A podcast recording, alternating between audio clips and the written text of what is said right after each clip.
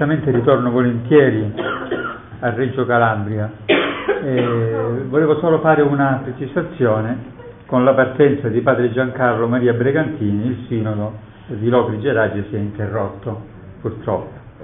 Eh, devo dire che una delle intuizioni però, su cui lavorava maggiormente il sinodo era proprio il recupero dei nostri scrittori calabresi.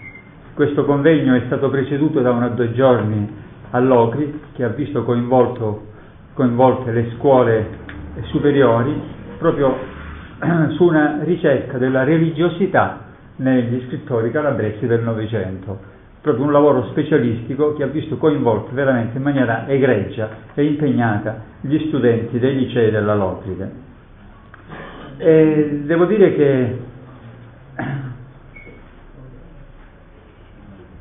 alcuni anni fa è uscito un libro di Remo Ceserani, eh, Raccontate la letteratura, che riprendendo un po' quello che era stato lo spirito di Francesco De Santis, Remo Ceserani sosteneva che proprio il più grande romanzo dell'Ottocento fosse proprio la storia della letteratura italiana di Francesco De Santis. È un testo che mi ha molto suggestionato, mi ha molto influenzato. Io non sono un critico militante, sono molto appassionato di letteratura, ma certamente non ho gli strumenti dei docenti che mi hanno preceduto in queste, in queste giornate. E quindi mi, mi viene quasi naturale, ecco, raccontare la letteratura riverberando anche in essa quelli che sono i miei sentimenti, le mie suggestioni. E proprio per parlare di Campanella me ne sono andato una giornata a stiro, cercando di immaginarmi accanto al frate domenicano che certamente rappresenta uno dei punti di forza della storia non solo della letteratura italiana, ma soprattutto della nostra Calabria, perché eh, per tre secoli la Calabria è rimasta muta e proprio chi ha ripreso la parola, Corrado Alvaro, si rifà proprio a Tommaso Campanella. Mentre salgo a stilo in una giornata uggiosa di fine marzo, cerco di immaginare Tommaso Campanella bambino, per le vie del suo paese, abbarbicato allo sperone roccioso del Monte Consolino, che a ben guardarlo sembra proprio un cane accucciato a difesa del borgo e dell'intera luminosissima vallata così ricca di storia e di intatta religiosità popolare. Per capire Campanella bisogna andare a visitare, domenica lo farete, andrete a Montestella che sovrasta proprio Spilo e tutta quella villata greco-bizantina che è di una bellezza e così ricca di storia greco-bizantina ancora intatta. Fra Tommaso si firmerà spesso, giusto omaggio alla geografia dominicana, nelle sue lettere ai papi del tempo, cane fidelissimo contro tutte male bestie. È noto l'episodio della madre del fondatore dei Domenicani che incinta di Domenico avrebbe sognato un cane bianco e nero che portava in bocca una torcia con cui incendiava la terra con la forza della sua predicazione e della sua fede. Ne parla anche Dante nell'undicesimo canto della Divina Commedia. Lo scorso anno c'è stato proprio il tema eh, l'italiano agli esami di Stato che verti, verteva proprio sull'undicesimo canto della Divina Commedia. Dante lo associa al calavrese Avate Giovacchino di spirito profetico dotato, altro punto di forza Gioacchino di Fiore, che vedrà scendere ai primi del Novecento Ernesto Bonaiuti in Calabria proprio alla ricerca di questo grande utopista. E da quest'angolo di Calabria partì il cammino proprio di questo ragazzo vivace e di sfavillante ingegno che non aveva denaro per pagarsi, eh, come scrive Luigi Firpo, che è il maggiore critico di Tommaso Campanella, non aveva soldi per pagarsi il maestro di scuola, ma ne origliò le lezioni dalla finestra, sopravanzando subito nel profitto i meno indigenti compagni. Precocissima brucia in lui la sete del sapere, l'oscuro bisogno di evadere da quell'isolamento squallido, da quella implicita condanna a fare come il padre l'arte dello scarparo. A 13 anni, ascoltando le prediche di un frate domenicano, arde d'ammirazione per la dottrina dei grandi santi di questo ordine, San Tommaso d'Aquino, Alberto Magno, e decide di vestire, precoce novizio, il saio bianco dei vigilanti cani del Signore. È la prima fuga di Tommaso Campanella verso le vere fonti e le sedi del sapere e diventerà un po' il programma per l'allottare alla radice i gran mali del mondo di questo formidabile poeta filosofo.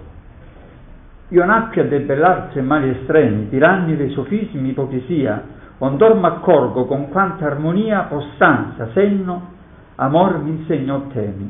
Dunque a diveller l'ignoranza io venno. Mi sono appassionato allo stilese leggendo le sue più belle pagine scritte e pubblicate nel 1935 da Corrado Alvaro. Campanella esorcitò non poca suggestione sullo scrittore di San Luca, che vede in lui un uomo ingombrante, figlio della Calabria monastica, ma figlio anche del popolo. Uomini siffatti, dice Alvaro, a contatto con la cultura diventano smisurati in tutto, proprio febbri, presi dalla febbre dell'assoluto, dalle idee assolute. Aggiunge Alvaro, ben consapevole che la sua mente fosse alla confluenza di un mondo fatto di pregiudizi e di superstizioni antiche e popolari, greci e arabi, che Campanella avverò l'ultimo sogno dello scrittore di tipo antico, per cui filosofia, scienza, poesia erano un tutto inscindibile e un'arte sola. Campanella perseguiva tutte le verità e oltre alla verità e il mistero che è negli uomini, cercava di conciliare appunto le favole antiche, i padri della Chiesa e il nuovo metodo sperimentale che si andava affermando. E quasi identificandosi in lui, Corrado Alvaro ribadisce che dell'atmosfera del suo paese e della sua casa, che egli descrive a volte per accenni nei suoi, nei suoi sonetti, egli trasse quel modo tutto suo di accostarsi alla vita, un genio popolare, preso dalla febbre appunto dell'assoluto, per il quale non poteva esistere un vero potere se non ci fosse dietro una grande idealità. Io che nacqui dal senno e di Sofia, sagace amante del ben vero e bello, il mondo vaneggiante, a sé rubello richiamo al latte della madre mia, essa mi nutre al suo marito pia, e mi trasponde seco, agile e snello, dentro ogni tutto, ed antico e novello, perché conosci torre e fabbro io sia. Si avanza alle cose le parole, doglia, superbia e l'ignoranza vostra, stemprate al fuoco, che io rubai al sole. Novello Prometeo. L'obiettivo che Campanella si proponeva era proprio quello di sciogliere il pensiero dalla servitù di Aristotele, tiranno degli ingegni, e mettersi in diretta comuni- comunicazione con l'immenso libro della natura. Lezione appresa da Telesio, suo vero primo maestro.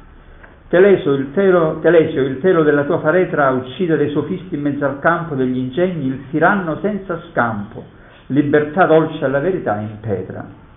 Come annota Francesco De Santis, il filosofo, il saggio, viene deriso da tutti ed è considerato stolto e sacrileco. Eh, infatti una delle frasi che si rivolgeva spesso a, a Campanella era in latino nescessi vivere, non sai vivere, alla quale lui rispondeva non tacevo, che magari siamo portati a tradurre non tacerò, ma che per lui voleva significare non mi costringeranno a non parlare. Quindi perseguitato dagli inquisitori diviene spettacolo anche del volgo.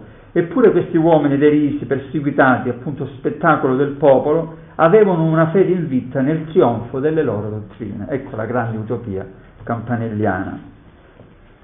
Sciolto e legato, accompagnato e solo, gridando cheto, il fierstuol confondo, folla all'occhio mortale del basso mondo, saggio al segno divin dell'alto polo.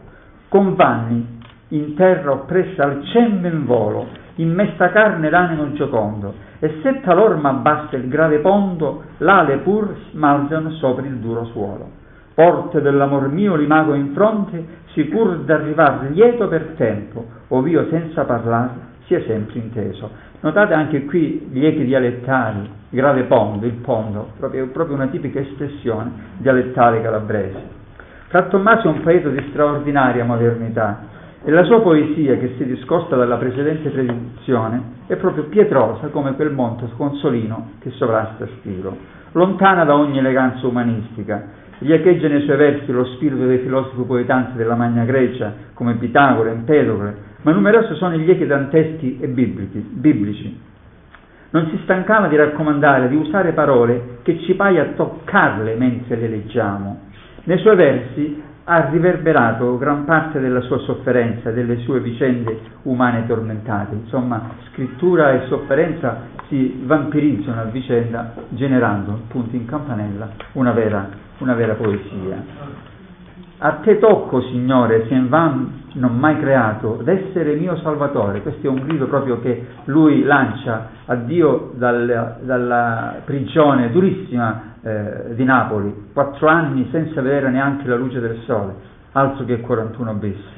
Per questo notte e giorno a te lacrime e grido, quando ti parrà ben che io sia ascoltato, più parlar non mi fido, che i ferri che ho d'intorno ridonsi e fammi scorno del mio invan pregare negli occhi secchi del rauche scremare. Anche qui scorno, tipica espressione del dialetto spilese. E ancora, libertà signor bramo, e tu pur non m'ascolti, ma volgi gli occhi altrove, proprio il grido disperato di chi proprio non ce la faceva più a resistere.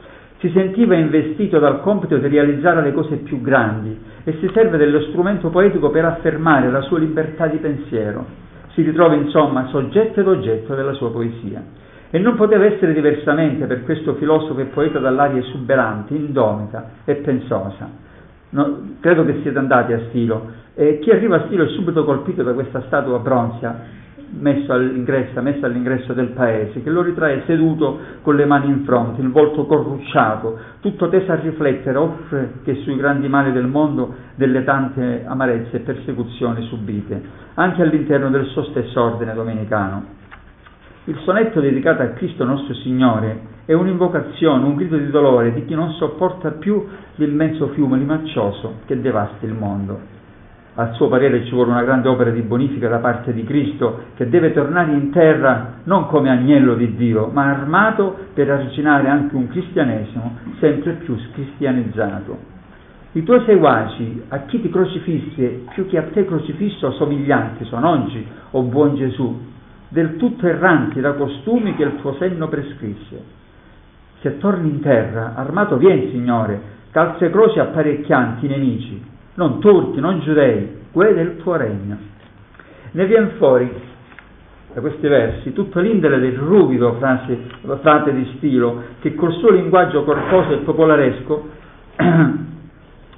eh, denota quella che era proprio la sua indole, era proprio era così, era pietrosa, era una roccia indomita, indomabile.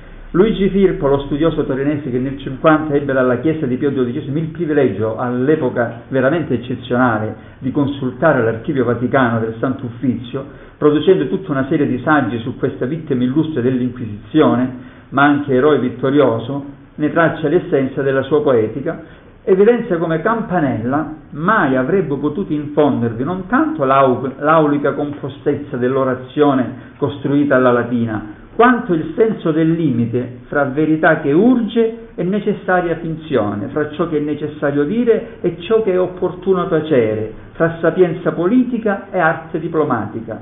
Questo tentativo di sostituire alla finzione dell'arte la violenza delle verità aiuta a capire meglio quest'uomo a decifrare uno degli aspetti del suo perenne fallimento pratico e della sua grandezza. Da qui ecco l'accusa Nesh di vivere, cioè quella sua febbre, eh, quella sua utopia continua che voleva realizzare, la stessa rivolta spagnola eh, contro gli spagnoli, eh, preparata a stilo e poi miseramente fallita, che gli procurarono 27 anni di carcere, eh, la dice lunga questa grande idealità, però priva di senso pratico, perché finì poi per essere proprio tradito da due suoi fedelissimi compagni.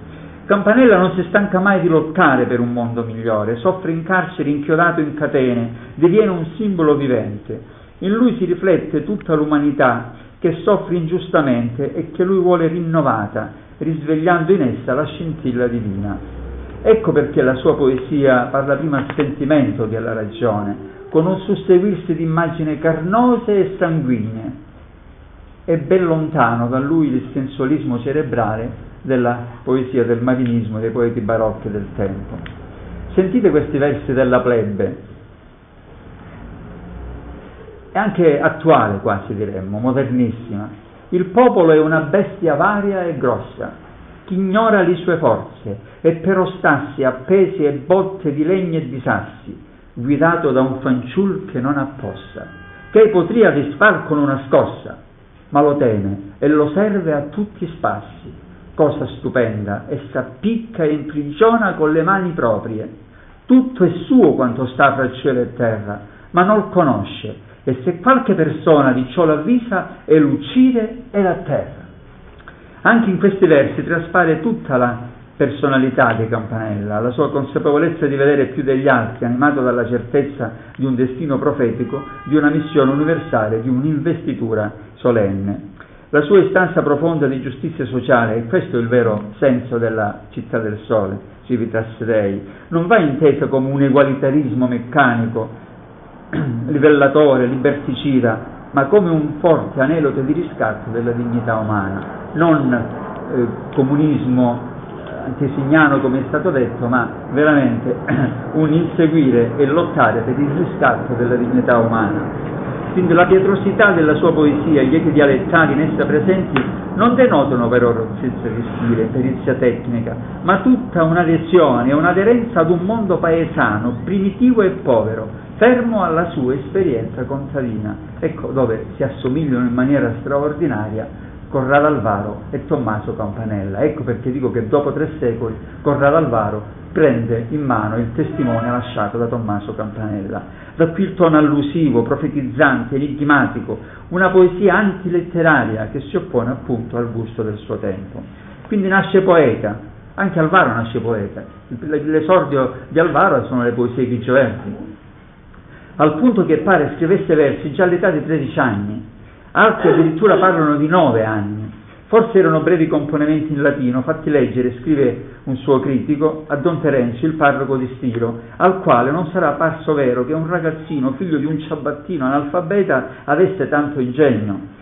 Erano magari ovvietà, luoghi comuni queste sue poesie, reminiscenze e imitazioni, che però fecero gridare al miracolo, visto che il ragazzo non aveva studiato presso nessuno ed era tuttavia così pronto nel tenere conversazione, nello scrivere e nel comporre. Ecco dei canti dialettali popolari che soprattutto nel triduo pasquale, pasquale facevano diventare il paese un grande teatro popolare. È strana coincidenza, proprio in quella giornata di Pasquetto che io sono stato a Bevogna, a San Giovanni Teresti e a Stilo, mentre entravo nella chiesa di San Giovanni Teresti, usciva un frate domenicano che era stato chiamato a fare eh, il triduo pasquale.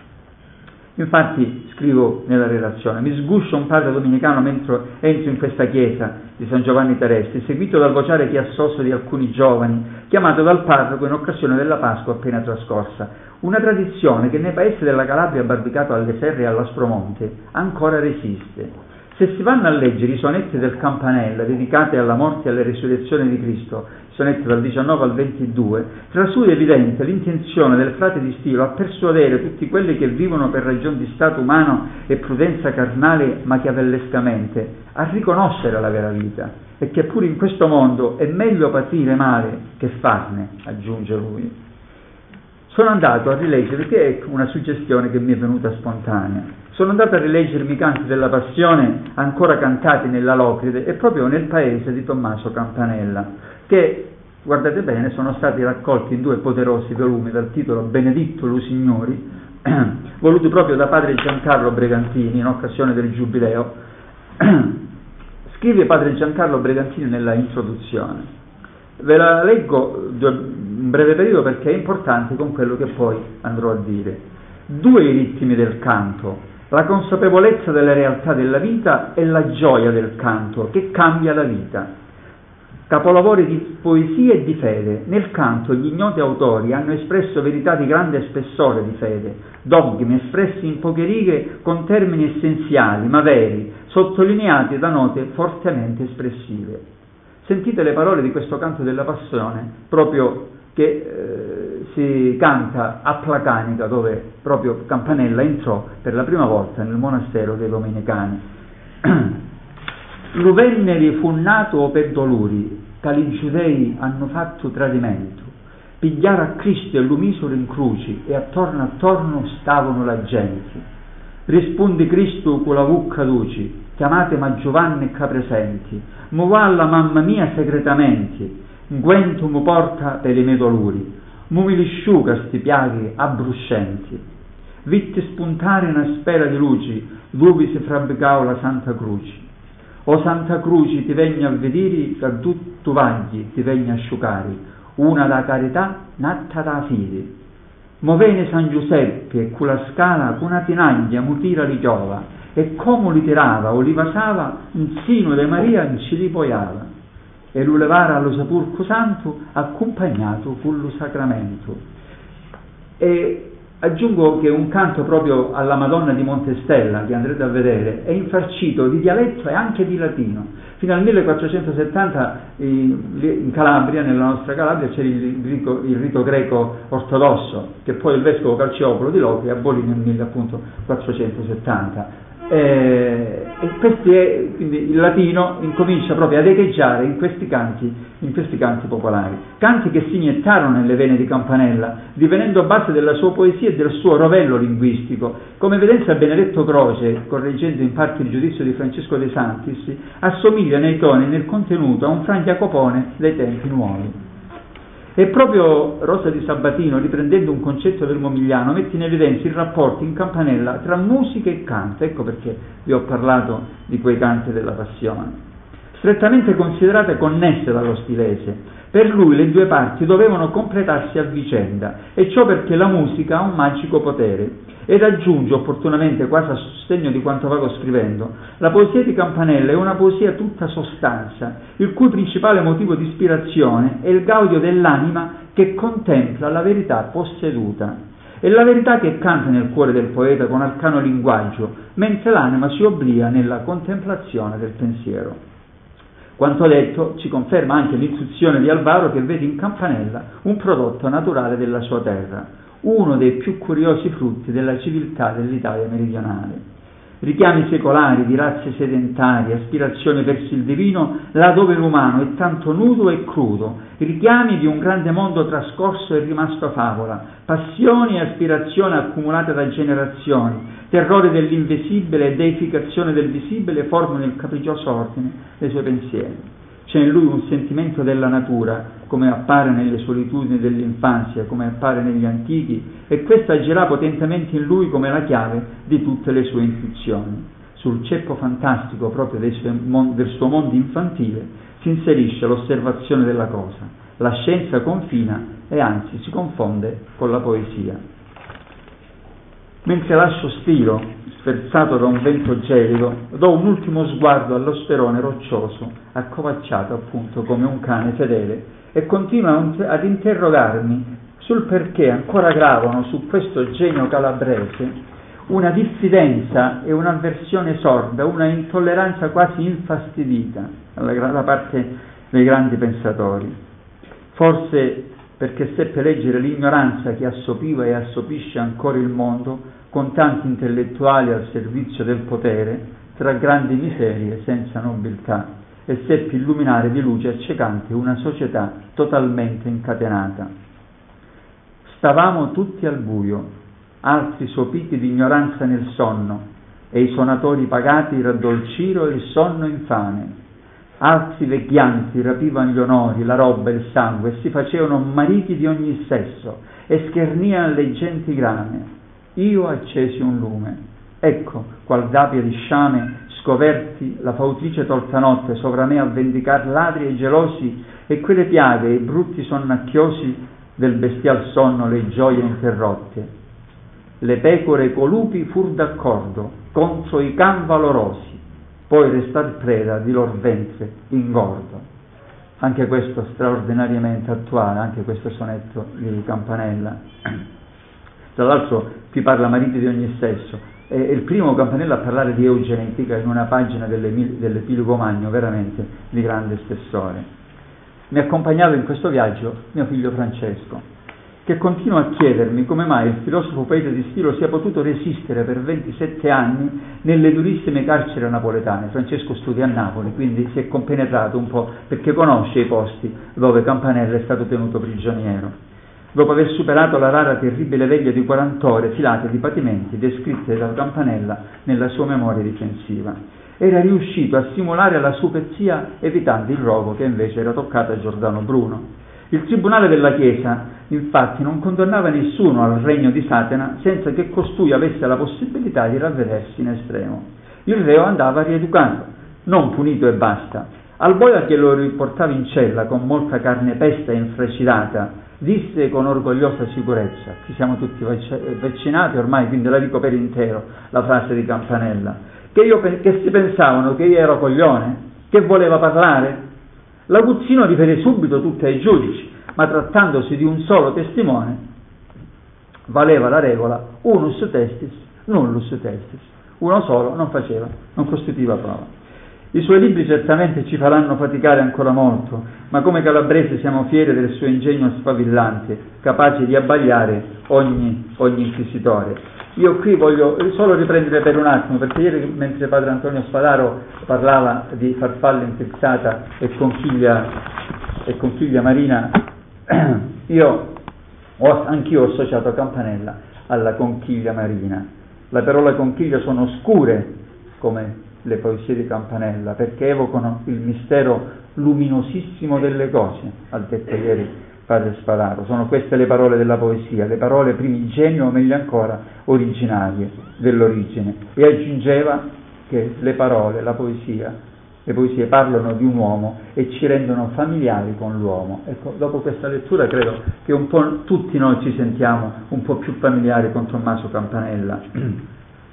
Francesco continua a sentire questa storia affascinante e con me si volta ancora una volta per ammirare la città del sole e continua a sognare, e come lo dice in maniera franca, di fronte al marasma di questi giorni, di questi anni, continua a sognare, fresco di un master fatto, fatto a Bruxelles, un vero federalismo italiano retto ad interim da commissari europei.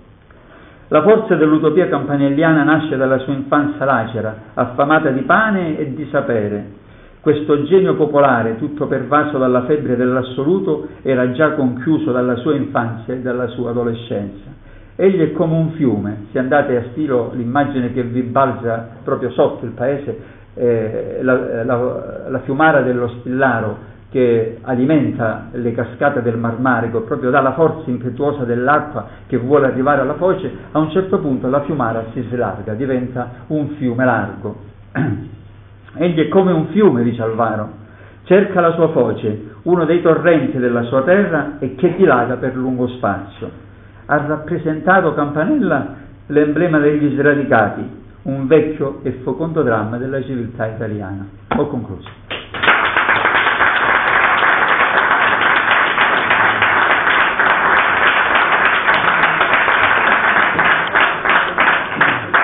Grazie Giovanni per questa